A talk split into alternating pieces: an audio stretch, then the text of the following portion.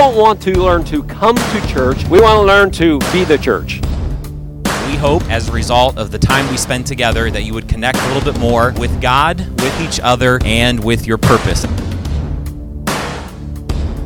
This is the Community Church Podcast.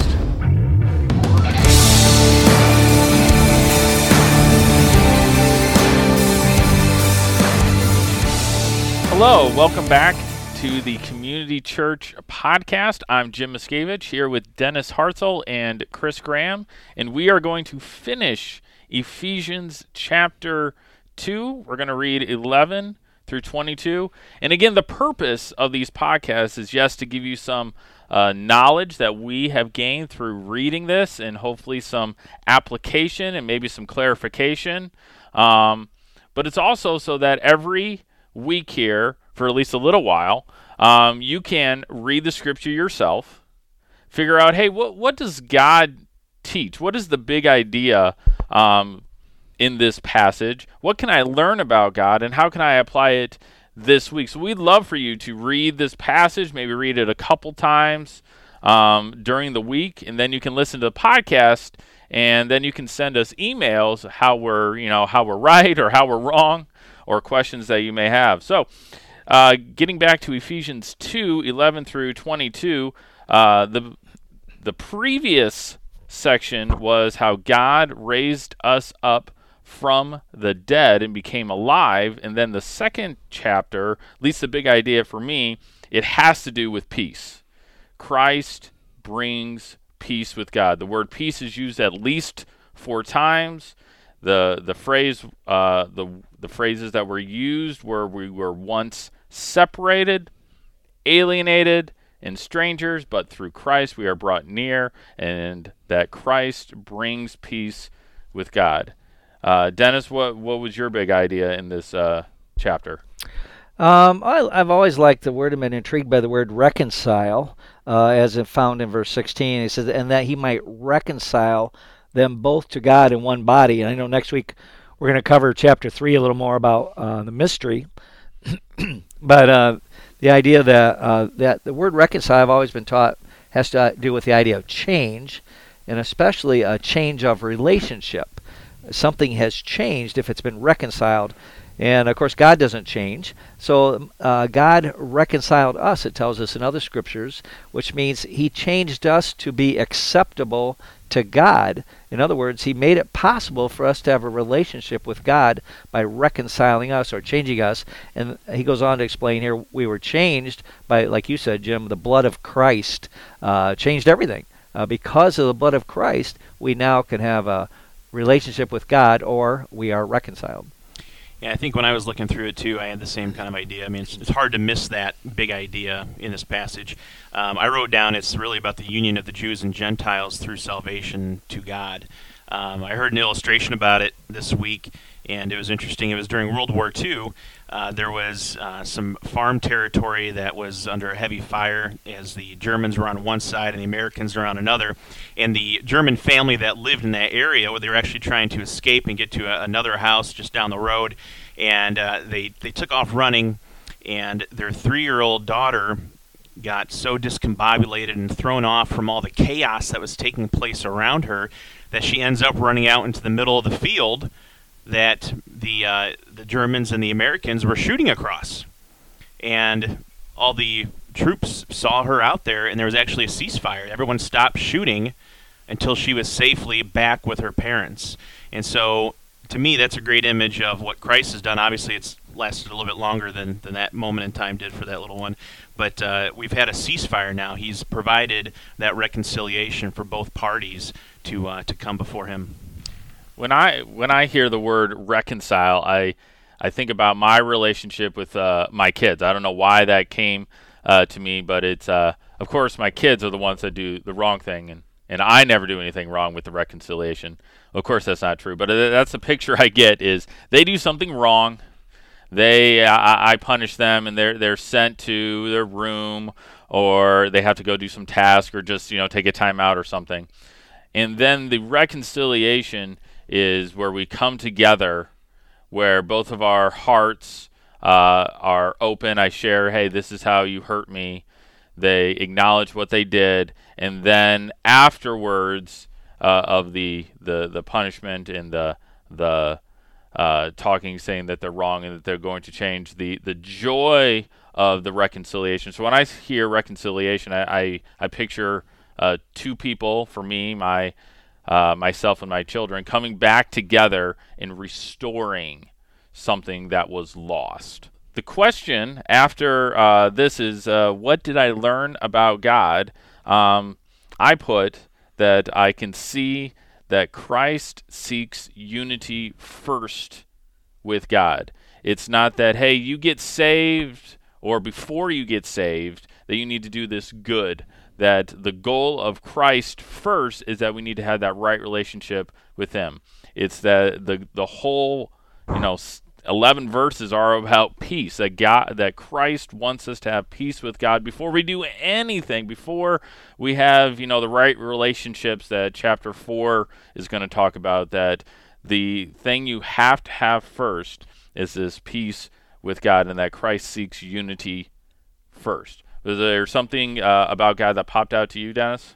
Well, it just kind of uh, in today's news, of course, we talk a lot about uh, the immigration uh, issues, mm. and uh, just reminded me, uh, looking at the words in verse 12 through 16, just things that pop out. Were uh, that before we came to Christ, we were aliens from the commonwealth of Israel. We were strangers from the covenants of promise. We were without hope, without God in the world. then later on, he talks about being foreigners. Uh, you know, it's just kind of interesting that I never viewed myself as being, uh, I'll say, uh, an immigrant or uh, homeless. Actually, is another way we could look at. We were homeless. We had no country to belong to. We weren't part of the family of God. We weren't part of the household of God. We weren't part of the body of Christ. We were aliens from God. And then, uh, like uh, Chris referred to, uh, uh, because of the coming together of the Gentile people and the Jewish people, uh, we were both made one in Christ, and now we're all part of the household of God. Um, my deep theological question uh, stems from verse 15, and I, I, will say this I don't believe is the big idea.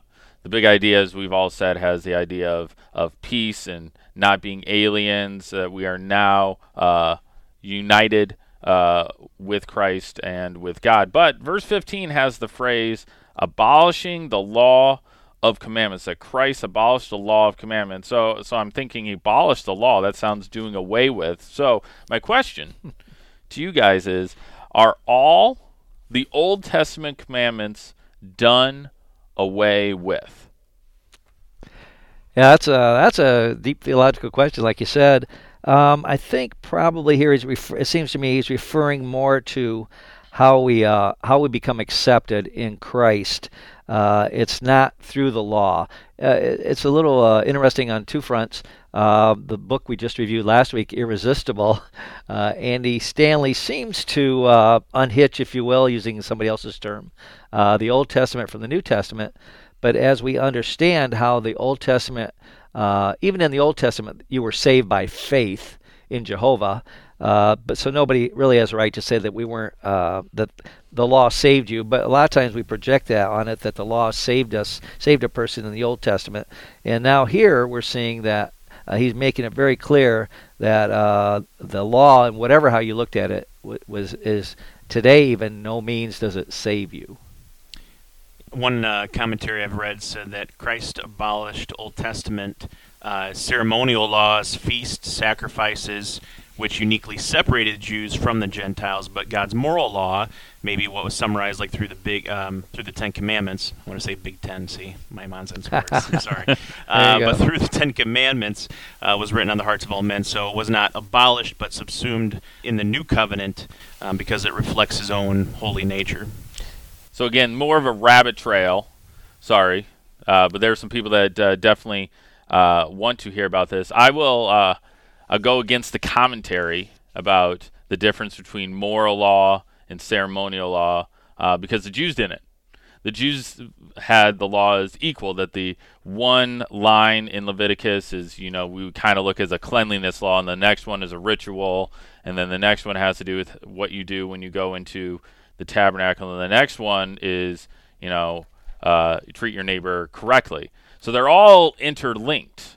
So uh, we can discuss probably for hours about it. But I'll, I'll give my two cents uh, about what abolishing the law of commandments is. I will say that anything that was before the law of Moses was always true. Uh, like the Ten Commandments, uh, killing someone was always wrong. Uh, the Ten Commandments did not start that. Um, but anything that was new with the, we'll call it the Mosaic Law, that that's done away with. All of them, ceremonial or whatever they were. I just throw everything out because Christ has abolished those. Um, that does not mean you're allowed to kill someone.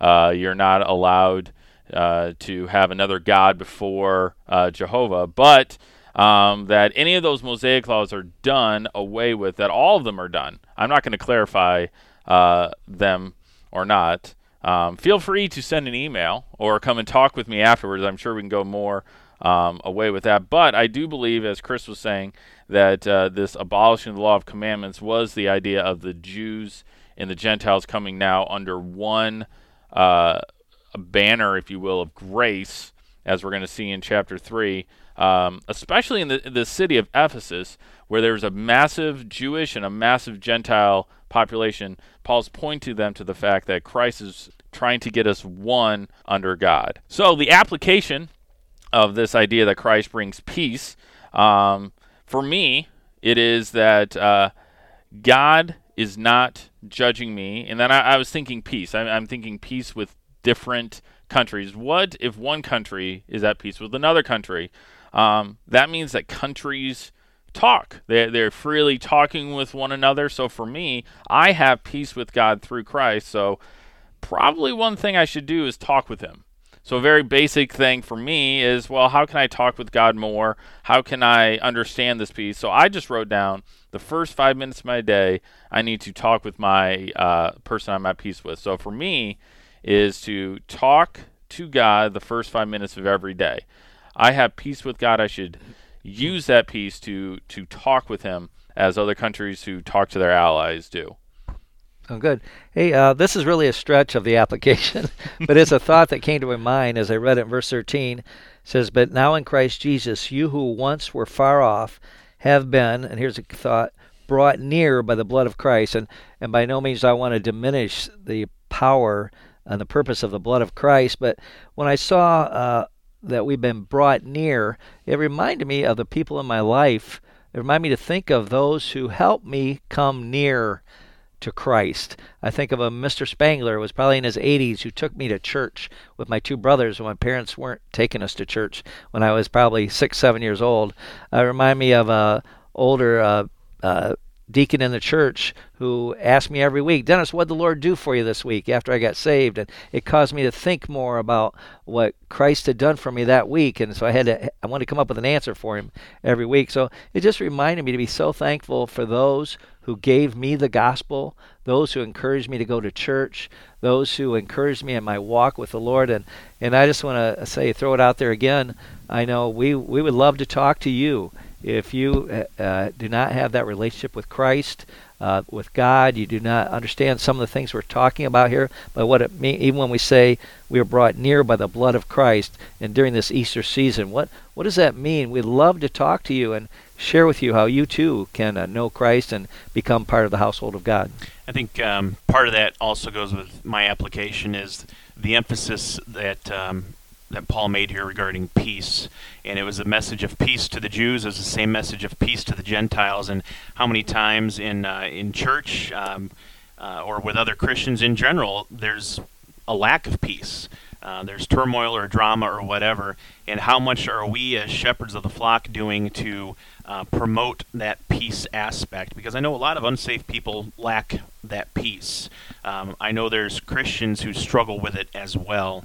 And so I think that's another thing, too, Dennis. If people have a question about that, if they'd like to discover more about God's peace and uh, what that looks like, make sure you contact the church at uh, info at edwardsburg.church, and we'll be happy to, to reach out and contact you and have some of those kind of conversations. Cool. Well, thanks for joining us. Um, next time, we're going to do the first half of Ephesians 3, uh, Ephesians 3 1 through 13. And again, feel free to contact us with uh, positive words or questions about um, something you un- didn't understand, or something you want us to discuss later. And that email address is info at edwardsburg.church. Put in question for the podcast. Hey everyone, today I am reviewing a book that is written for Christians and non Christians alike who want to become better leaders. Uh, the book is by John Maxwell and is entitled Good Leaders Ask Great Questions. Uh, John Maxwell is known by many to be the guru of leadership and has written over 18 books on the subject. Uh, John was a pastor for many years and grew a successful church out in the California area. Uh, he left the pastoral ministry, though, to build into the lives of Christian leaders and leaders of all uh, kinds of organizations. Uh, his leadership training is used in almost every country of the world. Uh, John maintains that asking the right questions has improved his leadership skills, and he believes it can improve yours and my uh, leadership skills also. The book is divided into two parts. The first called, quote, Questions I Ask Myself, unquote, and the second part is called Questions That Leaders Ask Me. Uh, he covers many leadership topics such as how do I get started in leadership? How do I recognize a leader in the making? How do I motivate those following me? And how do I mentor other leaders? And many other such questions. Uh, many leaders are out of touch uh, with those they lead, and John shows how he uses questions to help him understand his team better so he can be a more effective leader. Uh, even the why question, uh, which he talks about quite a bit, uh, helps leaders get a more accurate view of where the team is and helps the team to feel like they have been listened to. Uh, such topics as leadership transition, how to lead from the second chair, and how to deal with non performers are all covered in a very practical way in this book. Uh, the book has 320 pages. I found every page educational, uh, but for some, the book may seem a little longer than necessary. Uh, the second part of the book consists of John answering 70 questions that he invited leaders from around the world to ask him regarding leadership. This book uh, would be helpful for leaders of any organization, including church or business leaders, as well as leaders of nonprofits. The three chapters that I found most interesting personally are What must I do to lead myself effectively? How do I resolve conflict in my organization? And what do you think? I give the book a 5 out of 5 for convincing me of the effectiveness a leader can have just by asking good questions. Again, that's Good Leaders Ask Great Questions by John Maxwell. And it's been fun reviewing this with you. And again, this week, I'll challenge you to listen for the trumpet. Thanks for listening.